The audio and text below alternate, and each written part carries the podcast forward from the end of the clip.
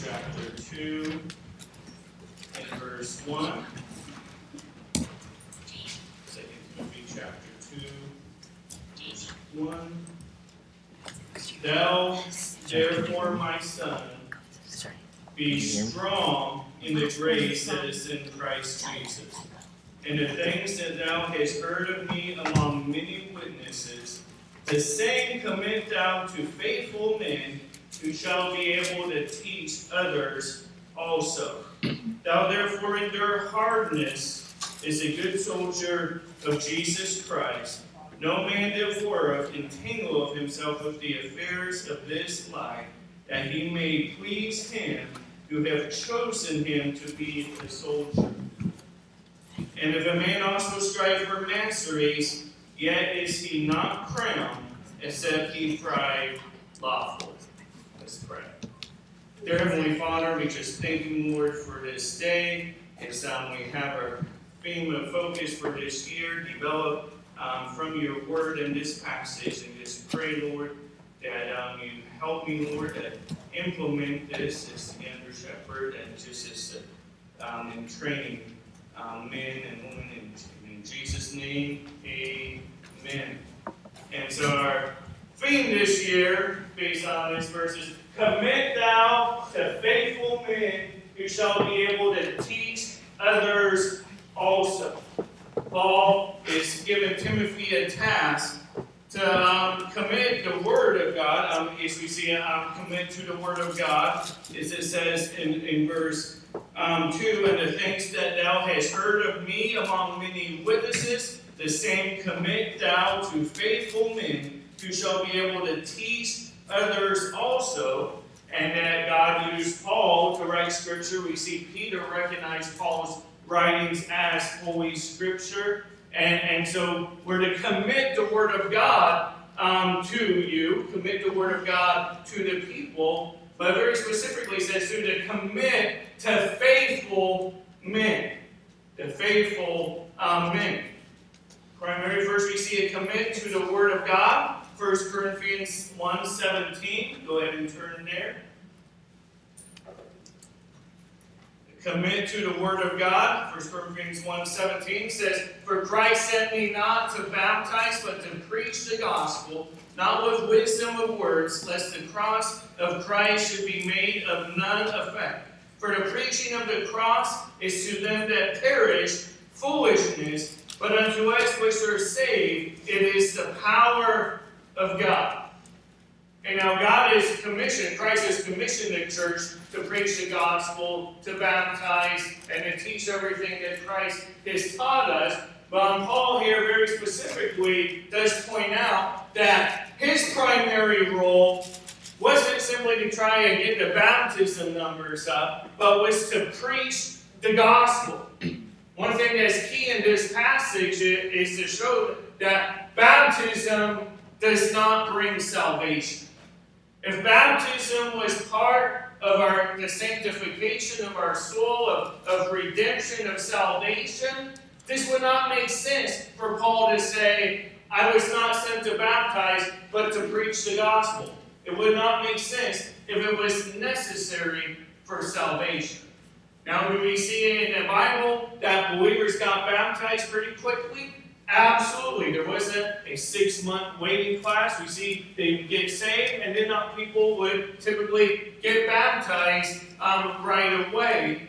But it's a symbol of the um, death, burial, and resurrection, but does not bring sanctification to the soul. But we see that Paul's commitment was to preach the gospel, the preaching of the cross is to them that perish foolishness, but unto us which are saved, it is the power of God.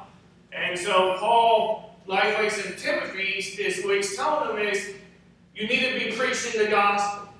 This is what needs to be the focus, is preach the gospel. As we talked a little bit on last week, 2 Timothy 4 2. Um, Paul tells Timothy, preach the word.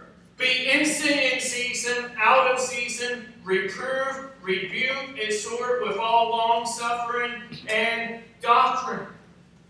Paul's command to Timothy was to preach the word. It wasn't to simply um, talk about your the best-selling book of the day, but it was to preach the word in sin season and out of season. And so when it's popular, you know what? Be faithful to preach the word. When it's unpopular, continue to be faithful to preach the word. And what Paul is saying is, commit thou on these things to faithful men, to be faithful to preach. Now, 1 Peter 2 2. If you turn there, it says, As newborn babes desire the sincere milk of the word, that you may grow thereby. You know, when someone first gets saved, you know, it, I think it's exciting to be around people that just get saved. You know, you know, they're not all critical of things that maybe aren't just done right. Um, they're not noticing, you know, maybe all my slip ups, my flaws while I'm preaching. Um, they're just excited, they're on fire, and they just want to learn. They want to um, soak up and learn all of the Bible they can learn. And as where the Bible says, this newborn babes is, is babes in Christ desire the sincere milk of the Word. Why? That you may grow thereby. You know, yes, part of our spiritual growth is assembling together, not forsaking the assembling of ourselves together, submitting our stomachs. But the Bible says, so much the more as we see the day of approaching. What day? Christ coming back. You know, we should be gathering in church more and more. It should become more of a priority, not less of a priority. And well, that's important for us really to grow, we need to, as Christians, to be in the Word of God on our own. Now, we need to be reading the Bible at home, leading our family um, in family devotions, um, teaching the, your wives, teaching your children um, the Word of God. And so, as newborn babes, we're to desire the Word of God. But now turn to Hebrews 5. God does not intend for us to only stay on the milk of the Word for life. Now, as anything, you know, we should have a healthy diet. Okay, you know it. We should um, read the Word of God. There's going to be some things that are simple, basic, fundamental truths, and there's going to be some doctrines in Scripture that are going to be a little bit more deep. Um, it's going to take more study to be able to really reconcile, be able to figure out. Um, but go ahead to Hebrews 5 in verse 12. Says, For when for the time ye ought to be teachers, ye have need that one teach you again, which be the first principles of the oracles of God, and are become such as have need of milk, not of strong meat. For everyone that useth milk is unskillful in the word of righteousness, for he is a babe. But strong meat belongeth to them that are of full age, even those who by reason of use have their senses exercised to discern both good and evil. And so here, um, if Paul is the writer, there's speculation on who's the writer of Hebrews parts. Um, we think it may be Paul, some think it may be someone else. Uh, but we do know that it is Holy Scripture that God has inspired for us. But he tells them that the time has come when ye ought to be teachers. That you have, should have grown in the Word of God, where you are no longer fed feeding just on the milk of the Word. And, you know, if we just drank milk our whole life. You know, it probably wouldn't be a good idea. You know, probably not going to get very well. No, baby Abigail, drinking milk right now, okay, from the bottle. And, and so, you know what? That, if that babe only drank milk her entire life, her growth would be stunted. And it's the same way with our spiritual life. If, if we're on milk forever, just the basic things, elementary things of the Christian faith, then it's going to hinder our um, growth uh, process in the, in the Lord. And so he's telling them, some of you ought to be teachers by now. Some of you should be teaching the Word of God. But you're unskillful in the Word. Because you're, you're still as a babe. That, that there no longer should be babes in Christ. That they should be grown, but they're not. Who's recently been saved um, in the last year? Anybody in the last year? Okay, okay, we got one. Okay, okay. Russ, I got a question for you. Okay, I'm putting you on the hot spot. Okay, okay. What is the doctrinal debate between a dichotomy and a trichotomy of the soul? I don't know. Okay, I didn't expect you to know. Okay, okay. Is the babe in Christ? Okay, he's probably not going to know um, what that is. And now some of you might be like, I've been saved for a long time and I still don't know what that is. Okay, so anybody know what's a dichotomy or a trichotomy? Anybody know? Maybe all babes. Maybe we got our No, that's some of these are just man-made words um, to describe things. Um, the way you do research and figure out what that is. Um, can't just tell you everything, right? And a dichotomy, it basically is the view that okay, we have a body and we have a soul slash spirit. That soul and spirit are the same thing. Trichotomy has the view that we have a body, a soul, and a spirit. Okay, that there's three parts and that we're all as um, one. Okay, and so as we grow in this our Christian life, okay, as a newborn Christian, you know, Russ might not be able to bring up five verses that describe the nature of the Trinity, of the Godhead. Okay? And hopefully there's others in the church that have been saved for a while would be able to do some research and be able to come up with it. And maybe some would be able to come up with verses pretty quickly. And so, and so Paul's saying, you know what? Some of you should be teachers by now, but you're not yet because you're unskillful in the word.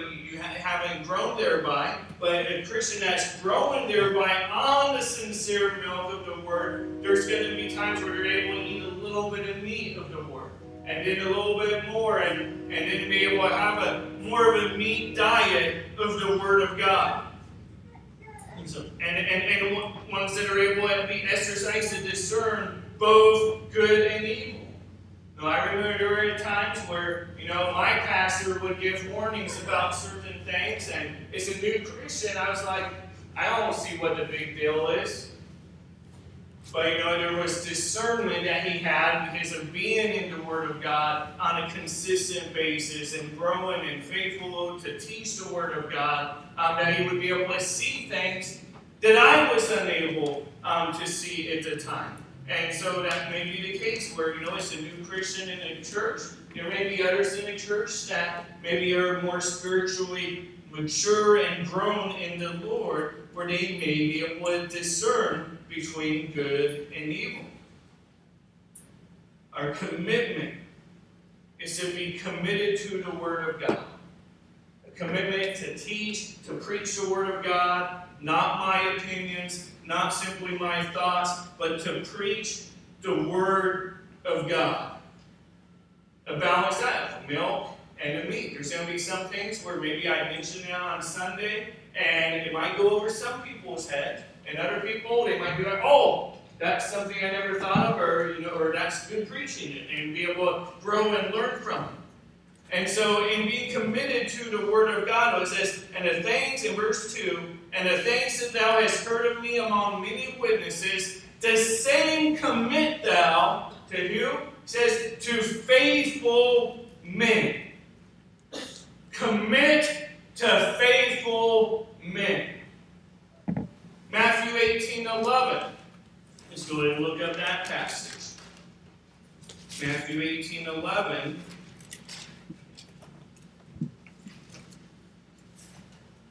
Matthew 18 11 says, This is our theme last year, for the Son of Man is to come to save that which was lost. How think ye if a man have an hundred sheep, and one of them be gone astray, doth he not leave the ninety and nine? And goeth into the mountains and seeketh that which is gone astray. And if so be that he find it, verily I say unto you, he rejoiceth more of that sheep than of the ninety and nine which went not astray. And if so, it is not the will of your Father which is in heaven that one of these little ones should perish. Okay? Shepherds are to care for all of their sheep. Okay? And I'm sure, sure as parents, you know, if one of your children went missing, you're going to go try and look for that child. Okay? Maybe you have to leave your other children at home. You're going to go try and find that missing child. Man, I remember one time, you know, it was just at Sears at the time when there was Sears in Chehalis, and um, was in our got in a vehicle, had my son with me, got in the vehicle, and drove off before he could even get in the vehicle, and just was starting to head home. And then I started to talk to my son, but he wasn't there. And so I'm like, hello. And I was like, oh no, he didn't get in the car. So I went back around, and it was a one-way street. And then in a distance, it was in this Sears area by the movie theaters over there. And so it's one-way street. So I see him in the distance. And some guy came up to him, going, "Is that your dad? Did he just leave you?" Like, yeah, yeah, do you need help? And he's like, no, he went to the store and I think was going to try to call somebody. But um, he had to wait for me and drive all the way back around, which isn't too far, but he may not know that's when I'm going. He might think I'm just taking off and leaving. Okay? I had to go back and find my lost sheep. Okay? You know, I, found where he was pretty quick. But you know, a shepherd cares for the sheep. Okay, a pastor, an under shepherd. You know, Jesus is the chief shepherd. Um, pastors are is a term of endearment of meaning a shepherd. A shepherd ought to care for the sheep. And there's times where you know people may slip through the cracks. You know, maybe someone gets discouraged, and you know maybe you get out of the church.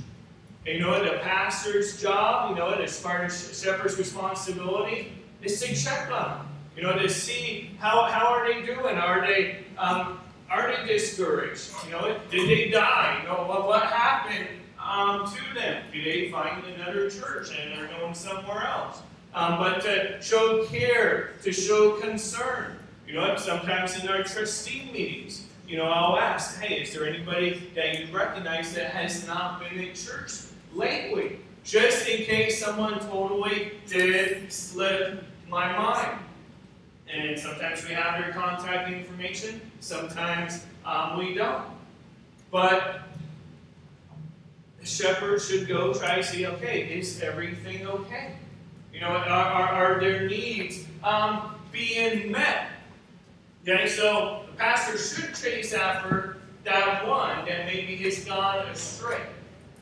However, there sometimes ends up being the wrong focus where a shepherd could be so focused on it's not a sheep that is technically lost. Okay? It's not like they're just gone astray in that sense, but maybe they're just not faithful.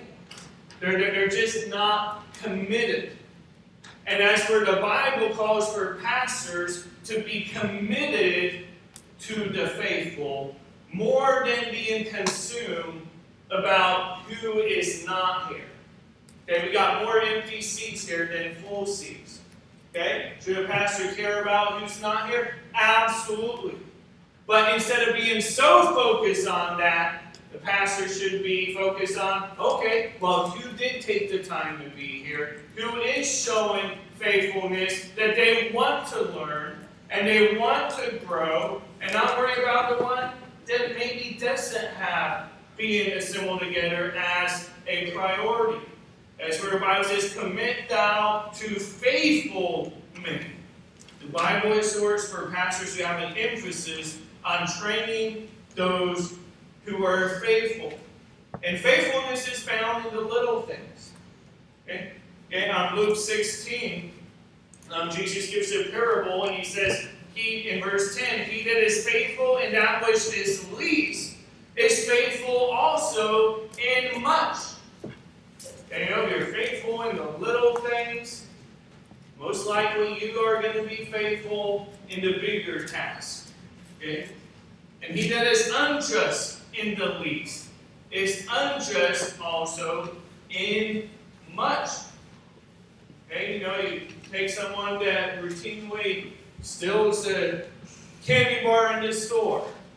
You know, it used to be like 10 cents. Now they're like $3 for a pack of candy. Okay? That's one way to help cut sugar out of your diet is inflation. And so the Bible says, give thanks in all things. So you can thank inflation for that as long as you're saving your money by not spending it on those things. But then it goes up more because then there's less people buying it. But someday it has to calm down, right? But um, uh, and being faithful in the little thing, or what I'm saying is, if someone was to steal like a candy bar, they're probably going to be willing to steal something that's more significant. And that's why you know when you have children, you know it. When you know I had a child where, whether it was an accident or not, I don't remember. It's been a long time, but one of them had a candy bar in their pocket, and and, and we went out to the store, and so we had to teach them and train them and say, no, we don't put something in our pocket um, when, when we're in the store until after we pay for it. And so we had them you know, come back to the store, apologize, and, and, and, and bring it back. And then they're like, oh, no, you go ahead and keep it because they're not wanting to take that back in. And so it's like, okay, well, now you pay for it and stuff. If, they're not, if they don't learn then, young, They'll be unjust, unrighteous in the bigger issues. They'll be willing to defraud others and still. And so Jesus uses finances as an example here. It says, If therefore ye have not been faithful in the unrighteous mammon, who will commit to you your trust to true riches? And if ye have not been faithful in that which is another man's, who shall give you that which is your own? Okay, that with finances, man, if you're not faithful in your stewardship, why would God give you more? If you're not faithful in how you're stewarding something that is another's, okay? Say, for example, you borrow some type of equipment from a neighbor, and you're not careful with it, you break it, and you don't replace it, that neighbor is probably not going to want to loan you equipment in the future. You've been unfaithful in the little things. You were unfaithful in that which was another's. And so God shows that, you know, if we're faithful in the little things, then God may bless with much. You see the parable of those um, that had the talents. The one with one talent, five talents, ten talents. The one with ten talents went and made ten more. Um, the one with five invested and made five more. But the one with one, instead of investing it, buried it. It's like I knew you were an Oscar man, that you were a hard man, and I didn't want to lose it, so I just kept it here. When the Lord wanted him to multiply it, to make the interest, to make the dividends. And, and so to be faithful in that which we have, God will then according to his will, his good pleasure, will reward as he um, sees fit. Faithfulness is found in the little things. In the choosing of deacons, we see in 1 Timothy 3.10, it says, And let these also first be proved, then let them use the office of a deacon, being found blameless. Selecting a leader, a servant leader, is a deacon. It wasn't just, hey, let's just select someone to be a deacon. It was, let these first be proved. Let these be men that are already proven themselves. That basically they are already serving in the role of a deacon without being in the role of a deacon. That they're already a servant. They're already being someone that is faithful. And then when you've seen them be faithful, then maybe give them an official appointment to such. Let us turn to Ephesians chapter 4.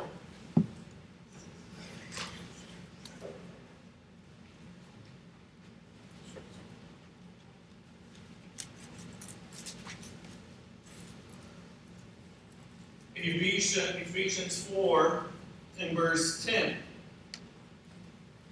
Speaking of Christ, says, He that descended is the same also that ascended up far above all heavens, that he might fill all things. And he gave some apostles, and some prophets, and some evangelists, and some pastors and teachers. Okay, so there was different offices in the early church that um, Christ had given to the church, his gifts to the church. And what was what, what were they for? It says, for the perfecting of the saints for the work of the ministry, for the edifying of the body of Christ, till we all come in the unity of the faith and of the knowledge of the Son of God, unto a perfect man, unto the measure of the stature of the fullness of Christ, that we henceforth be no more children tossed to and fro, and carried about with every wind of doctrine, by the sleight of men and cunning craftiness, whereby they lie in wait to deceive. But speaking the truth in love, may grow up into him in all things, which is the head, even Christ. Okay? What were the apostles given for the prophets at the time, and evangelists, and the pastors and teachers? It was for the perfecting of the saints Likewise, speaking of equipping of the saints, okay, the perfecting, the equipping of the saints for the work of the ministry, for the edifying of the body of Christ. And so, responsibility of a pastor slash teacher isn't for him to be the one doing all the ministry of the church. That's what the wife does. She does all the ministry. Is that kidding? And I'm not kidding. My wife does a lot in the ministry here, and definitely appreciate um, all the labor that um, she does here. But uh, the pastor's family isn't to be the one doing all the work of the ministry. You know, as one preacher said, a staff um, run church is a staff ruin church. When they, the church official staff doing everything, the pastors are rather given for the perfecting of the saints, the, the growth of the saints, and the equipping of the saints for the work of the ministry.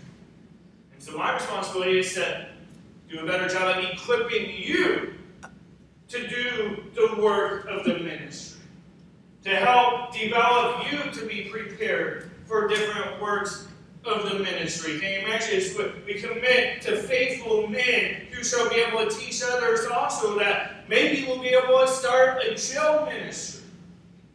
Again, job's not for a pastor to do all the teaching engagements, but maybe we have a, a man, a couple that maybe would be willing to go to the, to the jail as we find an open door and to be able to, either on a weekly or on a monthly basis, to be able to minister to those in jail. Or it could be a nursing home. I remember as a teenager teaching and preaching in a nursing home. They didn't care that I didn't know what I was talking about. They were just thankful and grateful to have somebody that would come and preach the Bible to them because they could no longer go and attend church themselves. They were in the nursing home, and so they appreciated that. Maybe we could establish some of those works of ministry here to equip the saints for the work of the ministry and for the edifying of the body of Christ. And so here again, it's not for the pastor to be the only one edifying the body. Pastors are supposed to try to help equip you so you could edify the body, the rest of the church to use your talents, your skills that God has gifted you in, and to edify the body of Christ. And part of this purpose is too that we wouldn't be tossed to and fro with every wing of doctrine. You know, as we develop others to be teachers, to be skilled, to be mature in the Word of God, they're less likely to be deceived from any every one of doctrine that may be out there. Okay? The purpose of a church isn't to simply have the pastor that knows the Bible and the laymen are just barely knowing the Bible. No, God wants us all to be mature and to know the Bible. Some churches in history, um, and even today, they do have the mindset only the priests, only the pastors can know how to interpret the Bible. and that they put their trust, their judgment uh, on the pastor instead of searching the things themselves.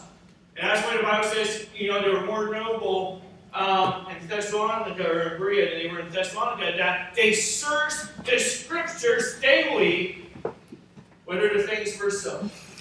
Okay? They received the word with readiness, but they went and they studied and wanted to pay attention to it. It's just really what's being taught. And then it, when it was, they rejoiced. They were like, okay, these teachers, they were faithful to teaching the Word of God, but they did not put all their trust in interpretation on the preachers. They were to be self feeders, feeding off the Word of God. And as we have more teachers develop in our church, we're less likely to have people that would be led astray. That the pastor's not the only one that's looked at as maybe some conservative theologian whack job, but people are like, oh, well, you know what? The Bible does teach this. The Bible does teach that. Okay, so we would not be easily deceived. We're to be commit, committed to the multiplication of servant leaders. Go ahead and turn to Mark chapter 3. Okay, we're to be committed to the Word of God. That's what we're supposed to be teaching and preaching. We're to be committed to faithful men, those that are faithful. Okay, yes, we chase after the one that's lost of the 99, but it's one that, that really just don't have that much of an interest. The focus should be on being committed to the faithful and then also being committed to the multiplication of servant leaders. Mark 3.13, we see Jesus And he goeth up into a mountain, and called unto him whom he would. And they came unto him, and he ordained twelve, that they should be with him, and that he might send them forth to preach, and to have power to heal sicknesses, and to cast out devils. We see that Jesus didn't call of the 5,000 that were fed. Which really there were more than 5,000. It says there were 5,000 men, and then there were women and children beside them. Could have been around 20,000 people, maybe more people that Jesus fed with a few fish and loaves. And that miracle, similar miracle, was done twice. Um, it's recorded in Scripture, not just one time. But we don't see it was all of them that Jesus invested in as far as as intimately as close of a time with he had 12. 12 men that shown to be faithful, okay? But he ordained them that they would be with him, to follow him, to then go preach, to cast out devils, to heal the sick. 12 people were with Jesus on a regular basis. He committed himself to a smaller group. Yes, he invested into thousands, but he started with a small group and he ministered to them for three and a half years, spending time with them. He trained 12 men. And while he taught the multitudes, we see that he committed most of his time teaching and training his 12 apostles. Ministry always involves transmission. It was transmitted, we didn't later see, from Jesus to Paul, and from Paul to Timothy. Now, Timothy is given the responsibility to transmit it to others who, in turn, will be faithful in continuing the process of teaching others also. Go ahead and turn to Acts chapter 2, verse 41. We see the apostles, we see on the day of Pentecost, that you know they were faithful to prayer, that they were to teach and preach the word of God. And in Acts 2:41, we see then they that gladly receive his word were baptized, and the same day were added unto them about 3,000 souls. And they continued steadfastly in the apostles' doctrine and fellowship and in breaking of bread and in prayers. And now this kind of makes sense on why Jesus invested um, most of his time in 12 men instead of all of his time with the thousands. He was being with faithful few. 12. Of course, we know one of them ended up betraying. But we see 12 the time, and then it'd be 11, and then we see Matthias would be chosen later. We see Paul would be an apostle unto the Gentiles. That they were faithful to teaching and preaching the Word of God. And in one day, 3,000 souls saved and baptized and added unto the church. He invested in those that would be able to teach others also. It's in Timothy, what, what it says says, the same commit thou to faithful men who shall be able to teach others also. Go ahead and turn to Acts chapter 6.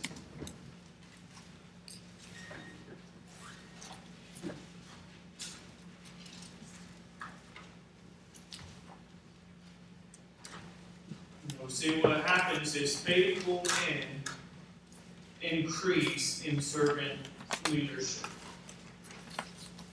Acts 6, verse 1 says, in, those days when the number of the disciples was multiplied, okay, there's already the disciples were multiplying, there arose a murmuring of the Grecians against the Hebrews because their widows were neglected in the daily ministration. Okay, we, we see that Paul writes elsewhere in Timothy later on. Um, he talks about taking care of the widows that are widows indeed, that are above 60 and been faithful to one man their whole life, and they were destitute, and that the church would take part in helping and care for them, the widows, and the widows would find a place they would minister in the body, in the church. Um, at times they would wash the saints' feet, they would lodge strangers, and they would minister to the body in those ways, and the church would financially support them. We see here, though, the Grecian widows were neglected. So some were being taken care of, some were not. Then the twelve called the multitude of the disciples unto them, and said, It is not reason that we should leave the word of God and serve tables. Okay, Pastor okay? It doesn't make sense for us to focus on feeding the widows individually, personally. Okay, they're not saying it's not important, but they say, okay, you know, we've been called to preach. We've been called to preach the word. He says, Wherefore, brethren, look ye out among you seven men of honest report full of the Holy Ghost and wisdom, whom we may appoint over this business. The church was in the thousands, and they needed more leaders in the church. The apostles were like, okay, you know, if we just stopped teaching and preaching the word, and we were focusing every day on feeding the widows, then that part of the church would be hindered.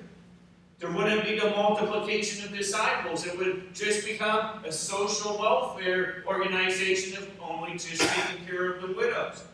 And so they didn't say, let's like the widows. It says, okay, we need some more men in leadership to serve in this way, that we may appoint over this business. But we will give ourselves continually to prayer and to the ministry of the word and the saying please the whole multitude. And they chose Stephen, a man full of faith and of the Holy Ghost, and Philip, and Prochorus, and Nicanor, and Timon, and Parmenas, and Nicholas, a proselyte of Antioch, whom they set before the apostles. And when they had prayed, they laid their hands on them, and the word of God increased and the number of the disciples multiplied in Jerusalem greatly, and a great company of the priests were obedient to the faith. And so now the leaders had more leaders to take care of these other different needs. And what was the result? the Word of God increased. You know, the preaching, the delivery of the Word of God, it increased, it spread like wildfire, and, and, and, and we see that the disciples multiplied. That would not have happened if the pastors were themselves focused just on taking care of the physical needs of the people. But by selecting other servant leaders, equipping them, saying, hey, hey, you have the responsibility for this, and then they being men full of the Holy Ghost, men of faith, and they ministered and took care of those needs, the Word of God increased and the disciples multiplied. While the pastors were able to specialize in ministering the Word and prayer. Okay, with our theme of commit thou the faithful men who shall be able to teach others also, is what I'd like for our theme of focus to be, is where I'll really be committing myself to faithful men in the church. My wife be committing herself to faithful women in the church. To really who will be able to teach others also. This includes and teaching the man, teaching the woman to teach the gospel to others, to present the gospel message. Wednesdays beginning on February 21st. I'm going to be doing this series. Um, it's everybody, men and women, children come, on outreach, on making outreach personal. Making evangelism where it's personal, where we are personally involved. We want to learn to be faithful in giving the gospel like we all should. That was a command, not a suggestion to go into all the world to teach, to preach the gospel, to, to um, be witnesses unto his name. Um, Wednesday, starting February 21st, we're going to be teaching on evangelism. You'll be teaching on faithfulness also in worldwide missions.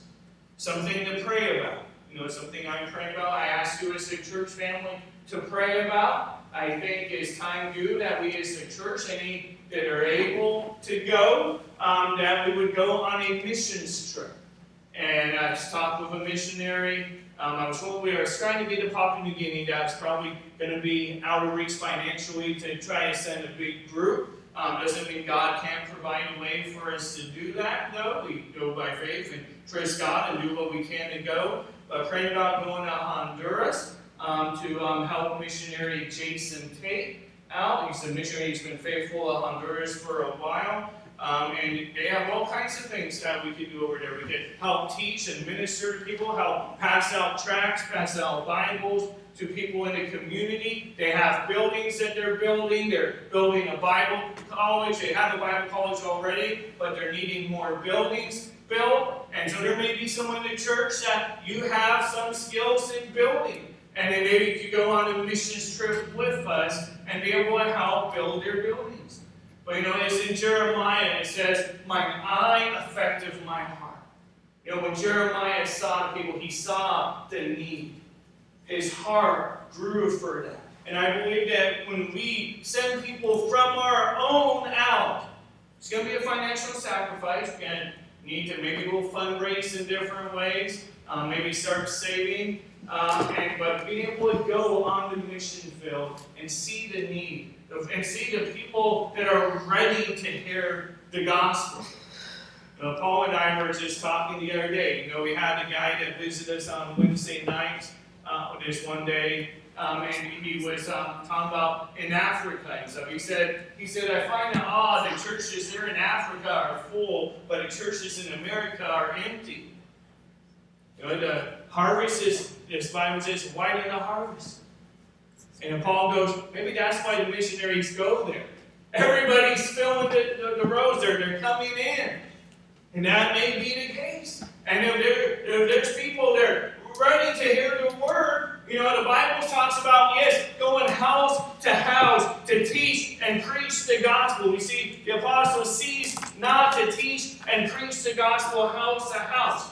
But Jesus did say, if they bid you peace, they say, you know, stay here, abide here. That they want to be taught. They want to hear. There's this earnest where they want to receive what you have. Then he says, go not house to house. Just focus there. And on a mission field, different places, it's ripe for the harvest. There's people ready to hear the gospel. There's people ready to ask you, yes, could I have a Bible as well? And may we be a part of that. And that may enlarge our heart, or maybe we'll be able to give more unto missions as we see that need. But be in prayer, you know, choosing possibly February and March. He said that's typically the best time when airline tickets are less expensive. Summertime, they're more expensive as there's people around the world that go on other missions trips. But this time, so the weather would be nice as well. But, um, but mostly the price would be less as well as for the hotel that's there. But be in prayer, you know, about maybe the Lord would enable us as a church to go on a missions trip there. Um, he's going to be teaching Jason Tate for our Easter Sunday. Um, usually pastors do the Easter Sunday, but we're going to have a missionary um, here, and I think it'll be exciting um, to um, have them um, come and teach and preach and kind of give us a glimpse of the vision um, of the work that's there as well.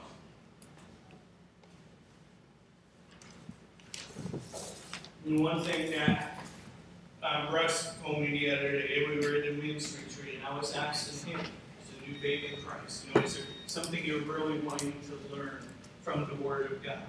And he said, you know, Pastor, I just really want to learn all of the Word of God I can. You know, I just want to learn. And he goes, well, you know what, Pastor, actually, you know, I had the mission speaker that we had for years.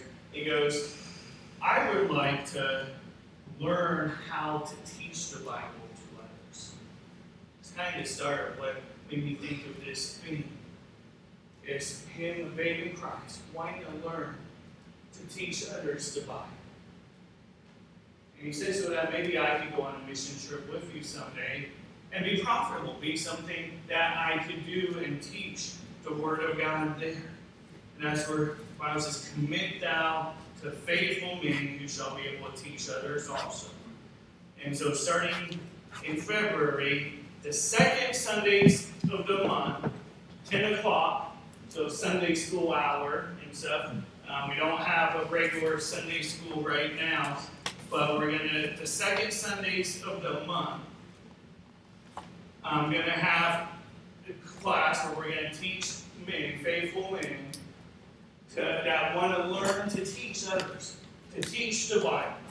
To, and this doesn't necessarily mean public speaking behind the pulpit. It's going to involve that. I'm going to teach on how to prepare a sermon, how to interpret the Bible, how to um, tips on delivering a sermon. But it's also going to be applicable for you learning to teach one-on-one, teaching the Bible, for teaching, leading your home, having family devotions.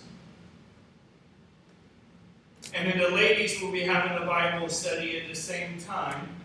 My wife's still working on that, but part of that will involve teaching faithful women to teach other women and children as well. Go ahead and open your Bible to Titus chapter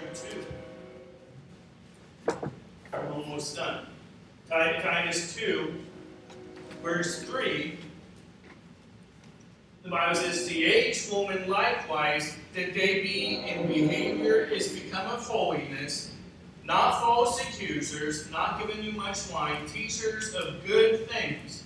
Okay, here we see the woman, they're called to be teachers of good things, that they may teach the young woman to be sober, to love their husbands, to love their children, to be discreet, chaste, keepers at home good, obedient to their own husbands, that the word of God be not blasphemed. And the women are to teach other women in the church. Okay, that doesn't mean just the pastor's wife. Okay, but she'll teach the ladies, and you know what? That maybe this will um, develop into where we can have more teachers, okay, men and women, where we can maybe we'll have more teachers of uh, children's Sunday school classes. Maybe some men to be able to teach the Sunday school class for the adults. Maybe throughout half the year, maybe after the end of the year. And we'll be able to have more developed teachers. Okay? Where it's not just me teaching and preaching, but that we'll have another spirit-filled servant leaders in the church who are able to teach others also. So being perfect, that's going to be the second Sundays of the month. And of course, we'll be sending out reminders and announcements each time. And um, this first one Uh, I don't know for sure, but I'll probably be teaching maybe on for, for, the men interpreting um, the Bible, how to interpret the Bible. But um, be prayer for that. Second Sunday will be at 10 o'clock. And then also like to do maybe once a month, um, maybe be a summer thing. Uh, just on how we would get signed up. But well, my focus as a pastor is to be on prayer, teaching, and preaching the word. You know, if you find a pattern in Scripture that fathers would teach their sons, would teach their children, usually their trade. You know, most likely Jesus learned to be a carpenter. It's in the flesh. Of course, Jesus is the master carpenter. He created everything, but most likely he worked with his father, his stepfather, Joseph, um, um, as a carpenter. Because Joseph was a carpenter. Now, all you men women, you have different traits. You have different skill sets that we could be passing on to the next generation. And think that it'd be fun for them to learn as well. But learn how different hard work. Um, you know, John works with middle. Okay, you know, maybe teaching the kids some things about welding or different things about that. Maybe Andrew could te- uh, have the kids come over to his place sometime and maybe show them uh, things about a plane and, and talk about what it's like to be a pilot. Maybe we could be teaching the kids how to start a campfire. All kinds of different things. Um, maybe teaching the kids how electricity works and um, teaching them how to replace an outlet but investing in the children. And so we could do this maybe as once a month, could be a Thursday night, Friday night, could be a Saturday. Um, it could vary depending on when um, people in the church, different people maybe are available. Call it Boys of Valor and Girls of Virtue. Um, maybe some of the cl- classes will be together, maybe some of them will be separate and be on different topics, but to teach the children basic life skills and trades, and that you'd be you'd be faithful man, faithful woman to teach others also. And then the children, as they grow, would be ready to learn to teach others. And so just throughout the year, you know, it's going to be my focus is committing to faithful men. Committing to faithful men we will be able to teach others also. And it's my prayer that we would multiply, that the Word of God would increase, that we have less empty seats and more seats full. Not because we're focused on filling the place, so to speak, but now we're wanting to see souls that are saved, souls saved, and people baptized and added unto the church. You know, the Bible does not give a recipe for us on how to stay a small church forever. We see a multiplied disciples. It wasn't really by addition here, it was by multiplication. That is, one person would be reached. Okay?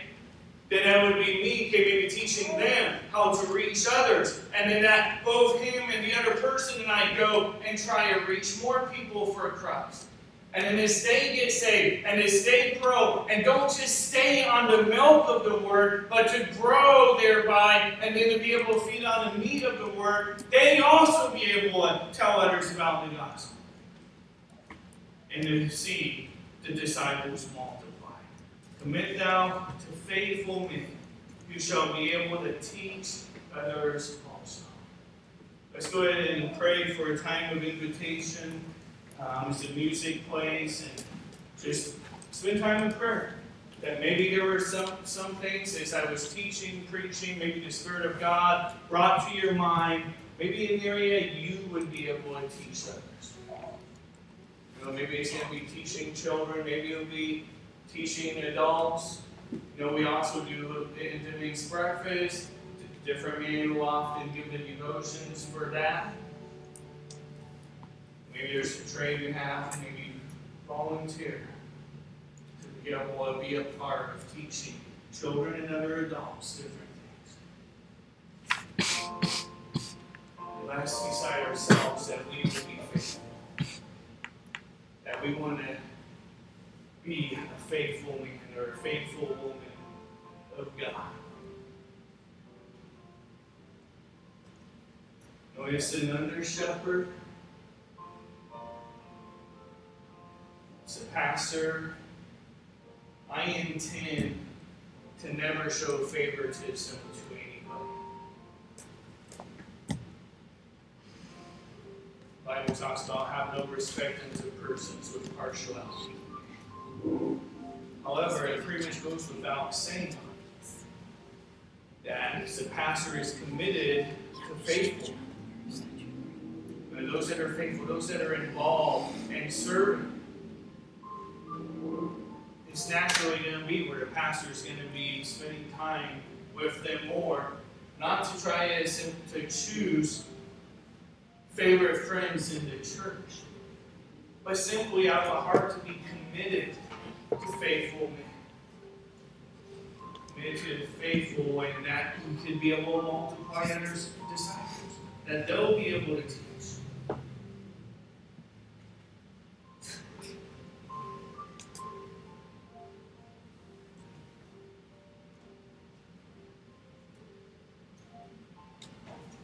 Dear Heavenly Father, I just pray, Lord, that you help me to be a faithful pastor, a faithful under shepherd, be a faithful father, a faithful husband, faithful man to seek after you, God. Help me, Lord, to better equip the saints for the perfecting of the saints for the work of the ministry. And we pray, Lord, that you call people to teach the word, be involved in the ministry in different ways. Not, as the Bible, the word says, we're not all the mouth, we're not all teachers, and that our heart isn't simply to want to teach, to have influence or power, as the Bible says, um, we be not many masters, for we shall receive the greater condemnation. And there's a greater accountability when we're leading and teaching others.